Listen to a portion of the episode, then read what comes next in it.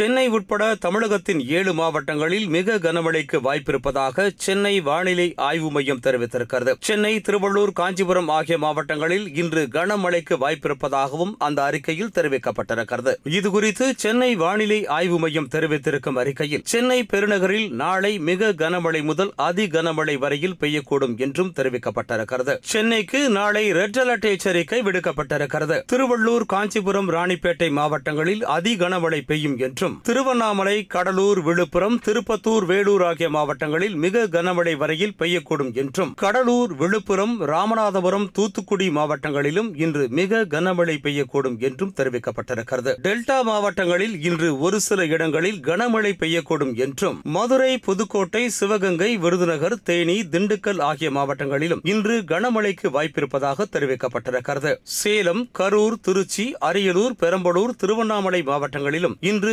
கனமழை பெய்யக்கூடும். சென்னை நகரை பொறுத்தவரையில் நாளை மிக கனமழை முதல் அதி கனமழை வரை பெய்யக்கூடும் எனவும் தெரிவிக்கப்பட்டிருக்கிறது. இந்த குறைந்த காற்றழுத்தத்தை போலவே அரபிக்கடல் பகுதிகளிலும் தென்கிழக்கு அரபிக்கடல் பகுதிகளிலும் குறைந்த காற்றழுத்தம் நிலவுவதால் மழை பெய்யக்கூடும் எனவும் சென்னை வானிலை ஆய்வு மையம் தெரிவித்திருக்கிறது.